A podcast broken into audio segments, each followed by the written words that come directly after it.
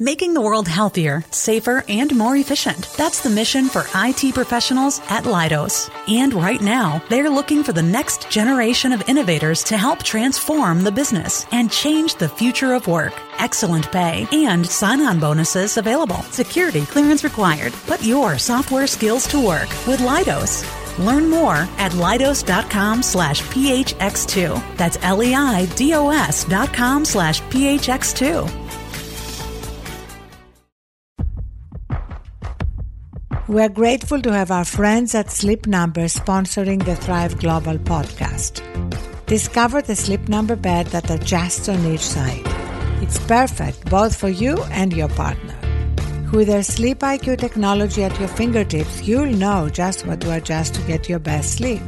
Does your bed do that? Check them out at sleepnumber.com slash thrive. Welcome to the Thrive Global Podcast. I'm so excited about today's guest on our Thrive podcast. Glennon Doyle Melton is a true force of nature, someone whose writing is impossible to read casually, let alone absent mindedly. Her ability to connect, her skills at creating intimacy, and her fearless honesty about the highs and lows of her own life, her marriage, and her relationships grab you and demand your attention. She's like a human empathy machine. This is why the online community she founded, Momastery, reaches millions of people each week and why her two books, Carry On Warrior The Power of Embracing Your Messy, Beautiful Life, and her 2016 memoir, Love Warrior, became huge bestsellers. She's an activist, she's a person of faith. She's also the founder of Together Rising, a nonprofit that's raised over $7 million for vulnerable women and children. For those who don't know her story, after becoming sober, getting married, having children, and having what she thought had been a solid 14 year marriage, which she'd been writing about, she found out her husband had been having affairs all along. That revelation and the aftermath was the subject of Love Warrior. And then, a few months before publication, she announced that in fact she and her husband Craig were separating. And then this past November, she announced her engagement to former professional soccer player Abby Wambach. Glennon, I'm so glad you could join us today. And congratulations, by the way, on the engagement. Thank you. Life is surprising. I'll tell you what, I'm so excited and happier than I've ever been. And I'm so thrilled to be talking to you. Your leadership in the world has been such an inspiration to me forever. And so just thank you. I want to start by saying thank you for just continuing to pave the way for so many of us. Well, thank you so much. I must say, what I love most about your work is how honest you are. With social media, there is always this pressure to present this idealized version of ourselves. But that's definitely not what you do. You call yourself a recovering everything. Not just recovering from substance abuse, but getting up after getting knocked down again and again and that began in childhood when you turned to numbing yourself with bulimia and alcohol as a response to not wanting to walk through the battlefield of life naked, as you put it. So, what does it mean to you to walk through the battlefield of life naked? And when did you realize that that's what you were doing?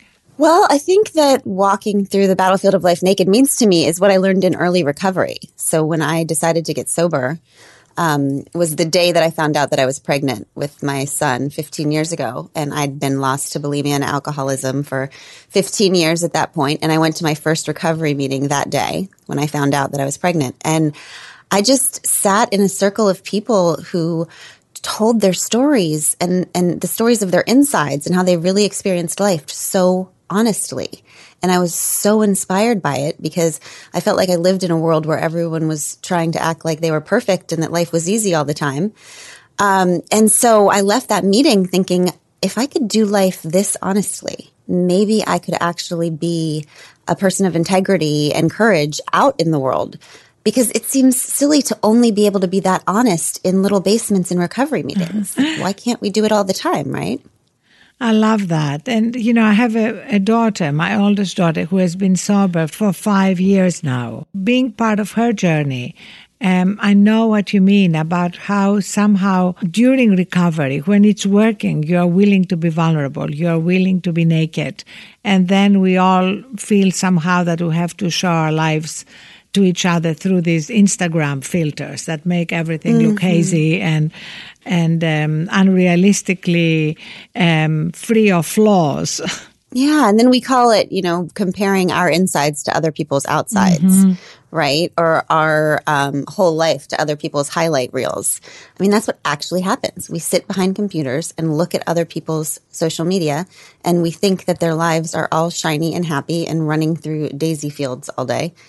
Um, when really, oh God, the messiness and difficulty of life is the same for all of us. And you know, sobriety brings that right to the surface because what your daughter is learning, I'm sure, and what I keep learning is that sobriety is really just the insistence um, of daily facing the pain of life, the difficulty of life, the stress of life without tapping out with anything, right? I mean, because booze, food, Uh, you know, for some people, sex, unkindness, social media, all these things are kind of easy buttons that we jump out of pain with you know, the other part of marching into the battlefield of life is knowing that you can actually handle the difficulty, the pain of life without these easy buttons that we use to numb it, without anything, naked, right? And that the pain of life passes and actually sometimes teaches us exactly what we need to know for the next stage of our life.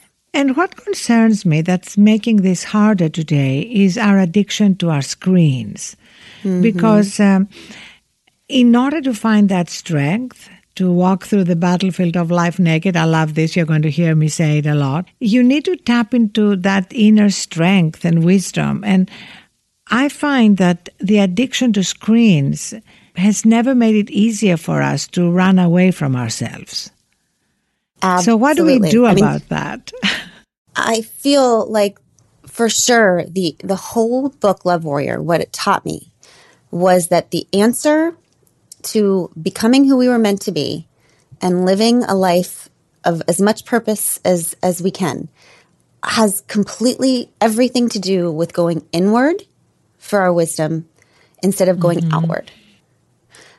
I really think that's the bottom line and I think it's hard it's hard especially for women because we're taught so early to look to everyone else for who we're supposed to be and what we're supposed to want. Um, and so immediately we look to other teachers, we look to our friends, we look to our parents, we look to institutions like churches, and we say, Who should I be? Who should I be? And what I learned when my marriage fell apart was that the only way I was going to stay powerful and sane was to find a few minutes a day to go completely inward and be still and silent. Um, shut off all the screens, shut off all the voices, shut off all the, even the people who loved me and what I learned during that time is that there is no screen that will tell me what I need to do next. But there is always this knowing, this thing that I call the still small voice. Some people just call it intuition or wisdom. Some people call it God. I don't think it matters what, it, what you call it, but it matters that you know how to tap into it. When we get still and shut everything out, it does rise up and lead us to the next right thing. And I think our addiction to screens makes us feel completely lost. All we're entertained, yes. but we're lost. We have information, but we have no wisdom. We have entertainment, but we have no peace because we've forgotten how to go inward to discover who we were meant to be and what we're supposed to be doing down here. So, what are you doing with your children, for example? Your son is 15. Mm-hmm, yeah. And what do you do about your kids' fascination, if not addiction, with their screens? Right. So my son is the first. He's the oldest. So he's the experiment, right? So basically we try everything out on him and we screw him up. I don't know who said that kids are like pancakes. You screw up the first one, but then the rest turn out okay. So he's our guinea pig. We have made a, a lot of mistakes with him. So I think we gave him a phone too early. He was still the last one in his grade to have a, a phone, which we heard about every single day. Um, but we gave him a phone. How old was he when, he when you gave him a phone? 11. I think he was mm-hmm. 11. And listen, we've noticed all kinds of struggles with it. I mean, if you think about middle school and how hard it was to, you know, you feel left out all the time. It, it, for them, it's always in their face. Every single thing that someone else is doing without them is literally in their face on these phones. And then the saddest part for me, I think, is that I think that we're raising a generation of kids who might be less creative because they're never bored. Because yes. the second they have a moment of quiet um, where their time is not filled, which is where creativity is born, they are grabbing their phones. So there's mm-hmm. no space. There's no white space. There's no blank. There's no time that stillness we talked about before for them to find creativity. So anyway, I mean, when Chase got Instagram, that was a big deal for our family. And I said, okay, if you want Instagram, then we figure out what our intention is for Instagram. Instagram is about photographs, right? It's about photography, capturing beauty there. So we said, if you want Instagram, then become a photographer. Get your mm-hmm. camera out. You're not going to use it to climb a social ladder or whatever it is. But if you want to capture beauty in our area, you can start that kind of Instagram account. And he actually did. And it, it's an awesome photography account. Beautiful. I'm going to check it out. So what's his, what's his hashtag? It's ch- at Chase's photos. Oh my gosh, this is so funny. He's going to die of happiness. I told him this would pay off one to, day. Tell him to be ready to gain a few thousand new followers. Yes, yes. Oh, that's so great. You're so sweet.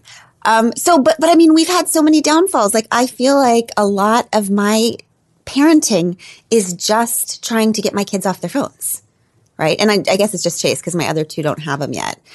Um, so I don't know. This is a major struggle. I also, Arianna, don't buy into the fact that it's all bad. I mean, I'm a person who uses the internet and uses social media to um, build community and to serve the world. I mean, our nonprofit through social media has raised $7 million for people all over the world. So I think that the internet and social media is not good and it's not bad. It's neutral. And we just have to be intentional about what energy we bring to it.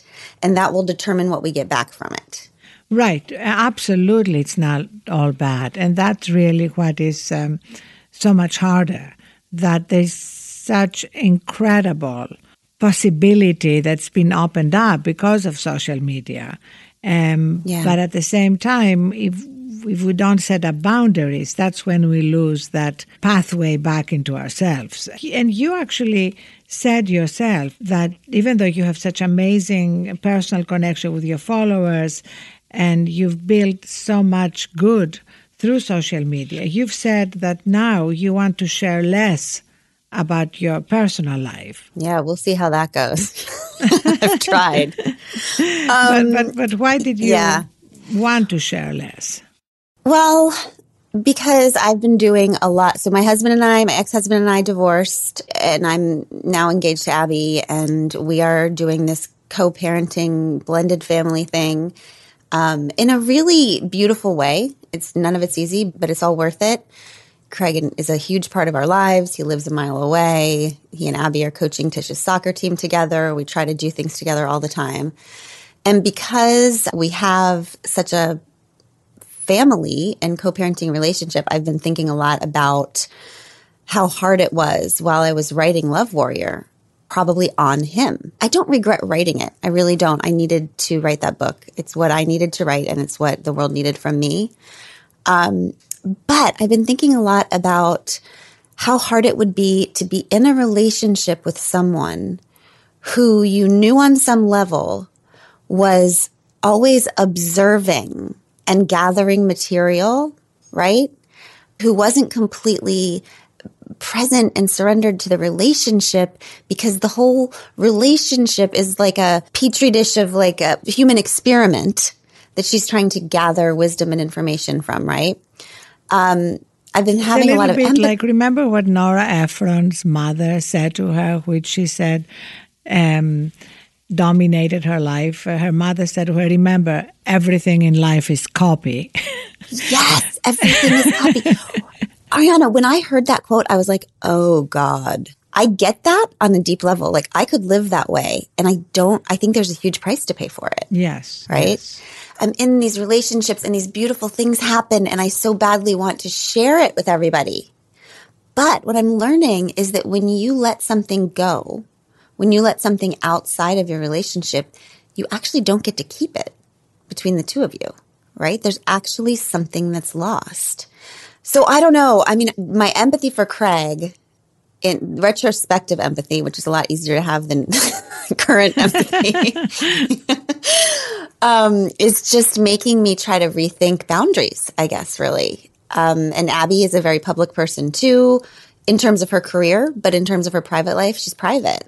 So both of us are just discussing this a lot about what we're going to keep to ourselves and what part of ourselves belong to the world and what just belongs to us.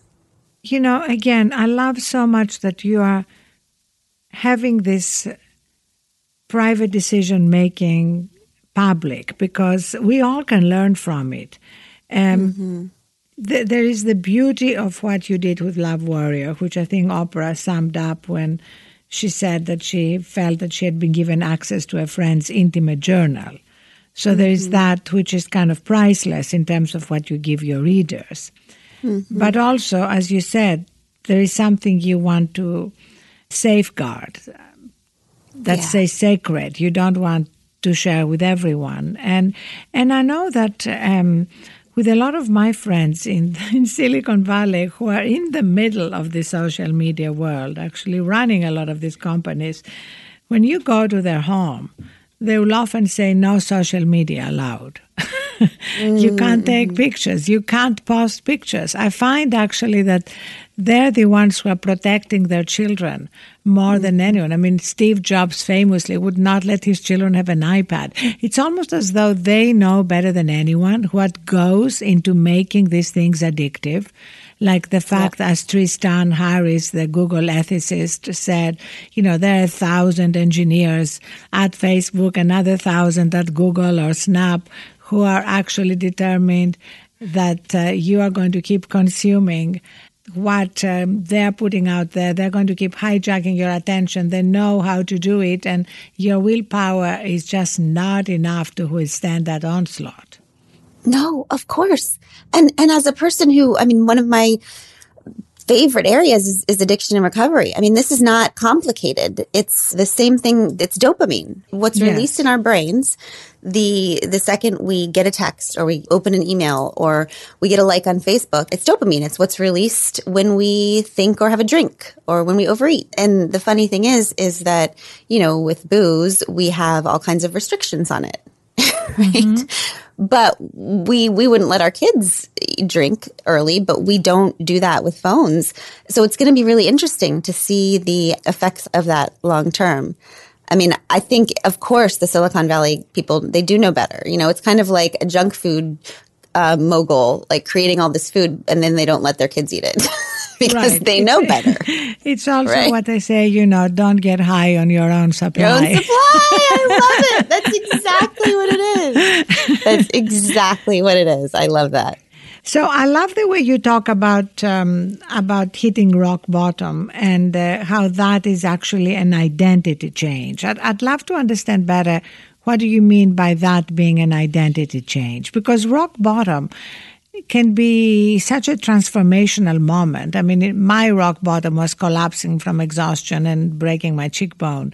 Mm-hmm. Um, your rock bottom was different, but uh, I, I am very grateful to my rock bottom. Tell me about yours. The first rock bottom was on Mother's Day 15 years ago. I just found myself sitting on a bathroom floor holding a positive pregnancy test, um, hungover. I'd been lost to bulimia and alcoholism for 15 years. And um, I just remember thinking, eh, this could be the moment.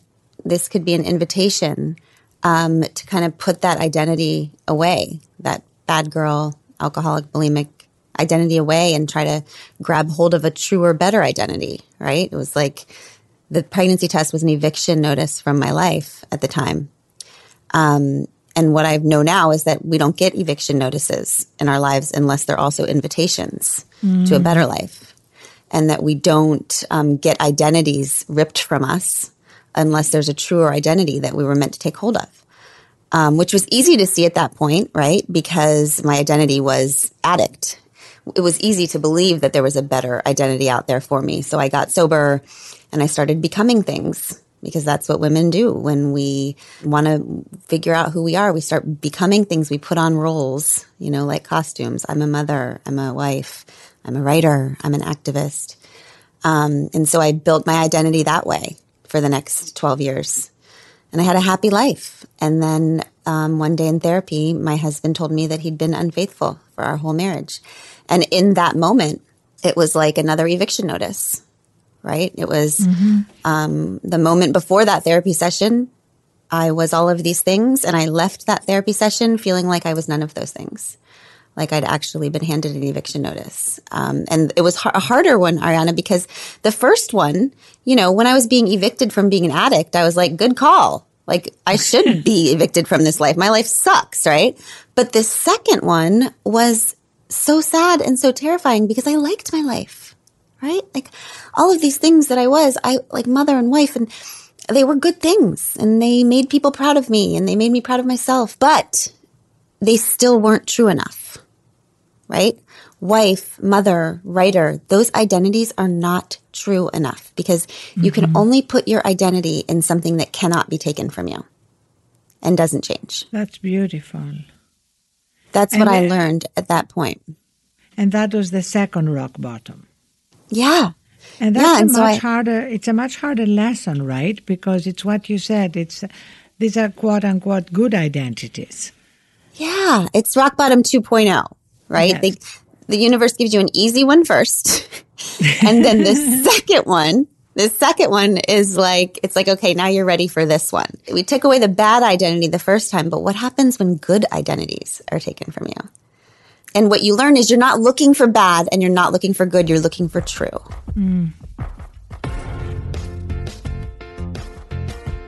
Okay, we're now going to take a quick break to share a sleep tip brought to you by our sponsor, Sleep Number, because a good sleep routine is the foundation for thriving.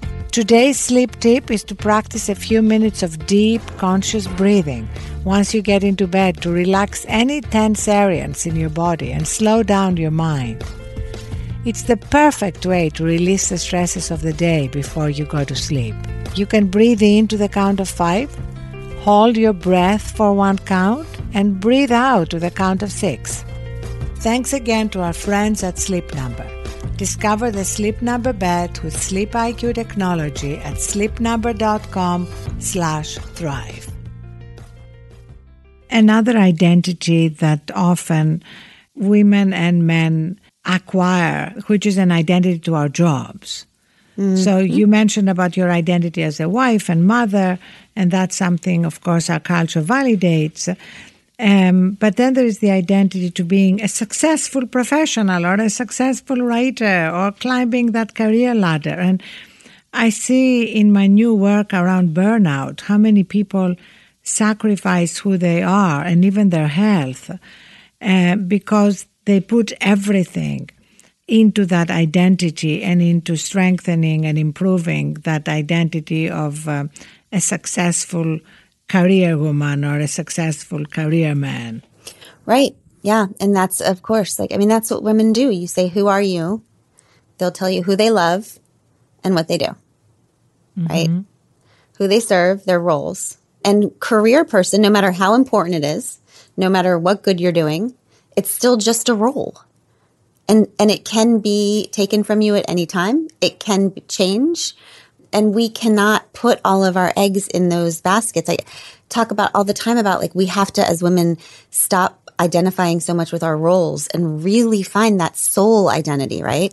I mean, I think about it all the time as a writer because my job, the way I see it, is to uh, look hard at the world and to tell about what I see as truthfully as humanly possible right? To look out at the world and into myself and tell about it as truthfully as humanly possible, which flies in the face sometimes of building a career. And I can't tell you how many times. I mean, right before Love Warrior came out, and I found myself separating from my husband. Love Warrior was largely touted as a marriage redemption book. Okay. And I had to come out to the entire world a month before Love Warrior came out and say, my marriage is over. Which every, everyone told me not to do, right? But I kept saying, no, no, no, what I learned from Love Warrior, from the journey, success to me is not who continues to buy this book or who continues to like me. Success to me is continuing to live as truthfully and honestly as humanly possible. So failure to me is going out on this tour and pretending that I am anything other than I am, right? If if half the people buy this book who who may have originally, that's okay. What's not okay is betraying myself in any way. And and that happens with my activism all the time. I mean, every time I, I open my mouth about, you know, my relationship with a woman or Black Lives Matter or whatever I'm doing at the moment, I lose people left and right. Mm-hmm. And so many artists stop being artists and start being collectors of people because they stop telling the truth because they're so afraid of losing people. Right? So in their quest to become successful, they become absolutely unsuccessful in the one thing they were supposed to be because an artist is only as successful as she is honest. So the way that I will continue to be a success to me is to know that at the end of the day, I have lived and told about it as honestly and truthfully as possible, no matter who stays or who goes.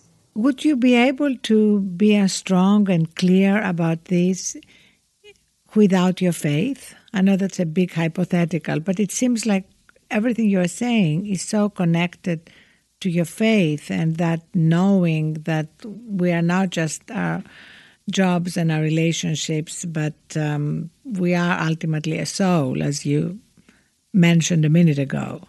Yeah, I mean, I think you're right. I think it probably is completely based on my faith, which is changing all the time and looks different than um, institutional faith for sure. I mean, I don't look to any religion anymore for permission or approval or wisdom, really. But I think I have some basic beliefs. One, that there is an energy that when I'm aligned with that energy, which I call God, there is peace and love and connection, which has everything to do with truth for me. I think God is love, God is truth.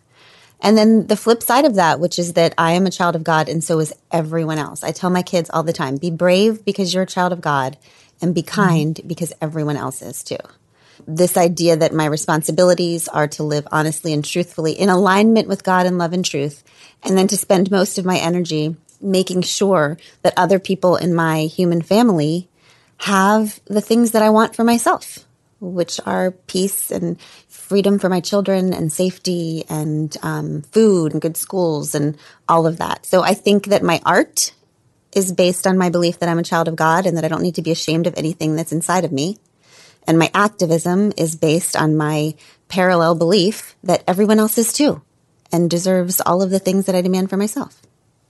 And that's where your giving and uh, your caring and working for others comes in. Absolutely. Yeah, I can't and, imagine you know, what we're here for if not that. So you've been um, talking and writing a lot about um, recovering and rock bottom. And for me, in the end, these are also about a, third R, which is resilience. Mm-hmm. And as um, as we're going through these times of exponential change, um, resilience seems to be a more and more important gift. So, how, how do you replenish your own resilience? Mm, so good. Yeah, I mean, the people, the artists, the activists, the ones who will make it through this time are the ones who understand the importance of, of taking care of ourselves, right? Mm-hmm. Um, I used to think self care was like a nice bonus for people who had extra time. yeah. I think of it now as, you know, not taking care of yourself is, is really selfish and stupid. Um, because if you want to continue to be any force for good in the world, we all know that that has to come first, right? I don't know. I mean, for me, I, I actually keep lists. I talked about easy buttons before, right? These things that we do when we let ourselves get overwhelmed by the world and by pain and by stress. So those would be the things that are destructive in our lives and take us away from ourselves and out of the game. For me, it was booze and sex and drugs, but for whoever, you know, everybody knows what their easy button is. And then I have a list of what I call reset buttons. I actually keep them on my wall in my office because once I'm already overwhelmed, it's too late for me to remember what the things are. Like I just will give up. And Arianna, they are the simplest things. They are like go get a glass of water, hmm. take a shower, go walk your dog, walk to the corner and back, go sit on the beach for half an hour, take a nap, go to bed earlier. Like they're the simplest things, right?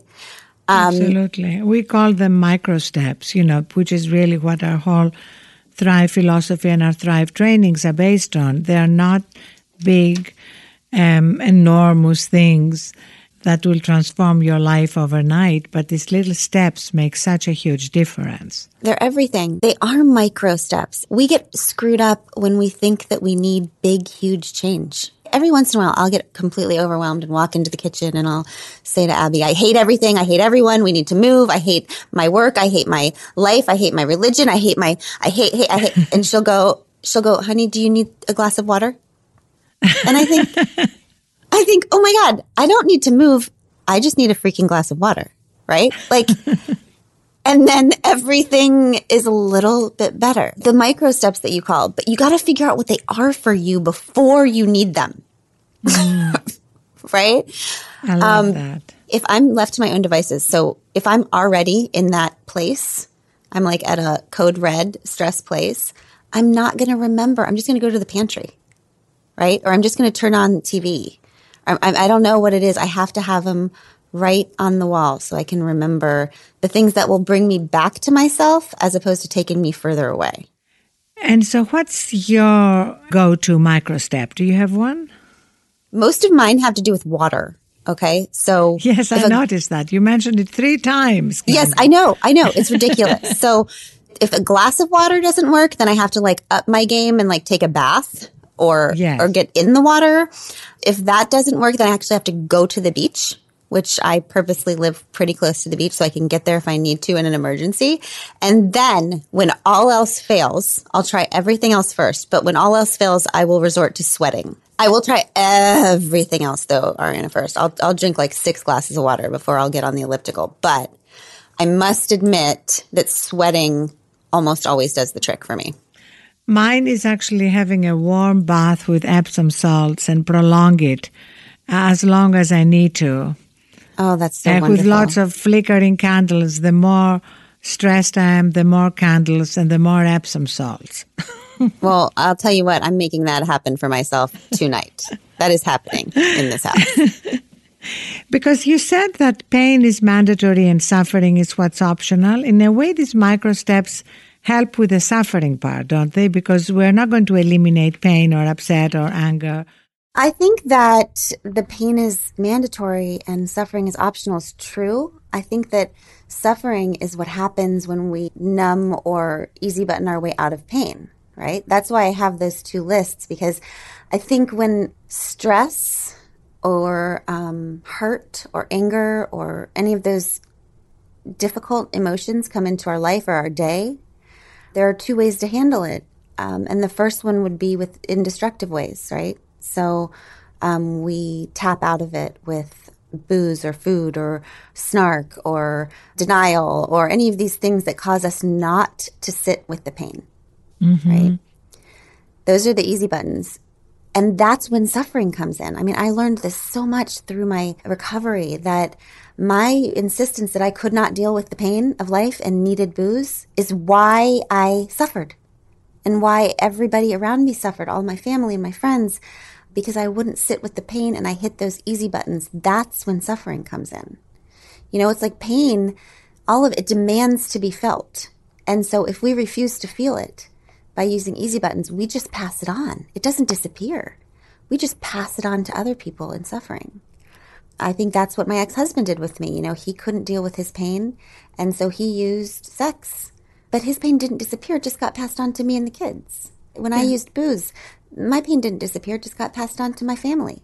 So, you know, what I think the micro steps are is there ways to make it a little bit more gentle to sit with the pain right? When you get into the bathtub with your candles, mm-hmm. you're not avoiding pain. You're not avoiding the stress that led you to need to do that. You're just finding a gentler way to get through it. But you're still sitting with it. You're not abandoning yourself. You're not easy buttoning your way out. So maybe the easy buttons are the things we push to avoid pain that lead us directly to suffering. And the micro steps, or what I would call the reset buttons, mm. are just gentler ways to help us sit in the pain and deal with it. And that's how we avoid suffering.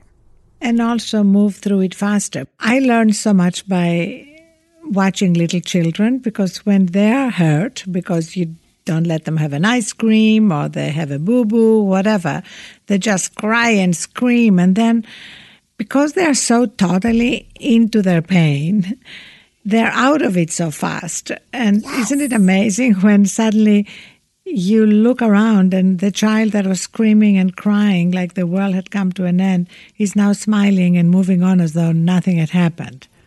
Yes, because they felt it. They allowed yes. themselves to be in it, and that's how it goes, right? Like this too shall pass.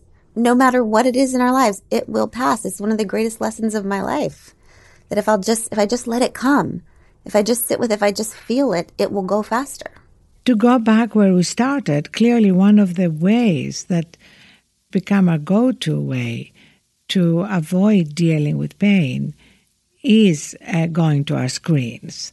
So I'd love to ask you just a couple more questions about your relationship with technology. For example, do you sleep with your phone by well, your bed? You're going to be so proud of me, Arianna. This is directly because of you. I don't know. but it's only oh, because I'm so proud. You. I have to send you the phone bed. You know, we have yeah. this little charging station where you can put your phones to bed. So I'm sending you one, sending Abby and you one. Do you want the um, dark wood or light wood? I want light wood. That's so fun. Thank you. I earned it. I earned it. Great. Yeah, nobody in my family. Chase isn't even allowed to have uh, technology in his bedroom at all, not even during the day. So we try to keep it all out of the rooms. That's fantastic. And I love what you've said about um, children and sleep and putting um, your children to sleep because I have two daughters and, and I so identified with what you said that bedtime with kids should come in the morning when we have more energy and we're in a better mood. Uh, but that's one of the paradoxes of sleep and bedtime. You know, we really need the time to help our children um, disconnect from their day and um, do their whole good night moon routine, but that's, right. that's, the time that we don't have the energy we need. So now your children are older, but do you still have time with your youngest one to put them to sleep? Oh, I do. I put them to bed every night when I'm home. I mean, I travel a lot, and so my kids are half the time with their dad. When they're home, I do put them to bed. My kids go to bed really early. You would be proud of me for that too. Um, it's half because I believe in sleep and half because I'm just really over them by like 7:30. I just need them to be in bed. So they go to bed early. I think it's one of the reasons why they're sweet happy kids because we've always been really strict about bedtimes. Yeah, we do our little nighttime routine. We talk in bed. If there's anything that I know about kids, it's that bedtime is when they suddenly want to tell you all of their innermost thoughts which I used to think was sweet and now I just think is an ingenious stall tactic, right? so they are only allowed to tell me their innermost thoughts for 10 minutes and then so- done. But bedtime is a sweet time. Yeah. It's like one of the only times when you're forced to slow down and snuggle and look each other in the eye and smell. You know, I love smelling my kids' little heads and I think it's one of the most special times of our day. I agree. And um, that's why we need to kind of bring it back and um, treasure it. Glenn, this has been such an amazing conversation. And I want to end um, by asking you something which is a little more political, although not directly political.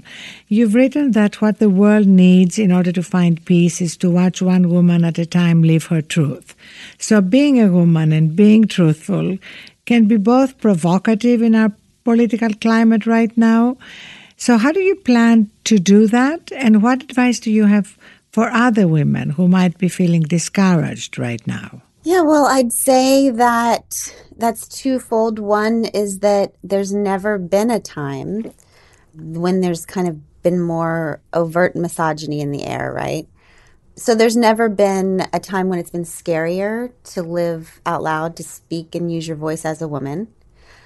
There's also never been a time when it's more important for women to use their voices and speak their truths and their hopes and dreams for themselves and their families and their country. Arianna, you know that it's it's actually very simple. We know what will happen when a woman speaks up and uses her voice, whether it's in a family or in her community or in the political arena or in the business world or in art. There will be backlash. There will be criticism, it will be brutal, it will be personal, it will hurt. It will also be extremely predictable. There will be four categories of it You know, I think of it in terms of, all right, so you're a woman, you've used your voice, you go out to the mailbox, you're collecting your criticism. 75% of it will be junk mail, right? The first category will be about your looks. All right. People will tell you that you're too fat, you're too ugly, you have too much cellulite, you're too skinny, you're too zitty, you're too whatever. You, okay. So we can throw all that away, right? We don't spend our time wondering if we're too pretty to speak. It's just irrelevant to whether or not we can use our voices, right? So looks, criticism, irrelevant, junk mail, throw it away. The second category is relational. So we d- identify with ourselves so much as our success as our relationships as women. So people know that's where they can get it. So you are a crappy mom, you're a crappy wife, you're a crappy girlfriend, you're a crappy sister, you're just terrible at all of your relationships. Junk mail, right? The only people we take feedback about our relationships from is the people with whom we're in relationships. So we don't have to take any of that. And the third will be personal about your personality.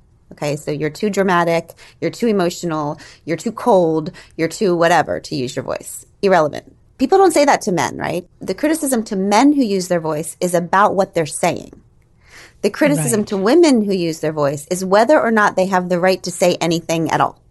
The fourth category is so important. Okay, this is 20% of your mail. This is the stuff that you don't throw out before you come into your house. This is the criticism that you take with you into the house and you snuggle up with it. And that's the criticism about your ideas.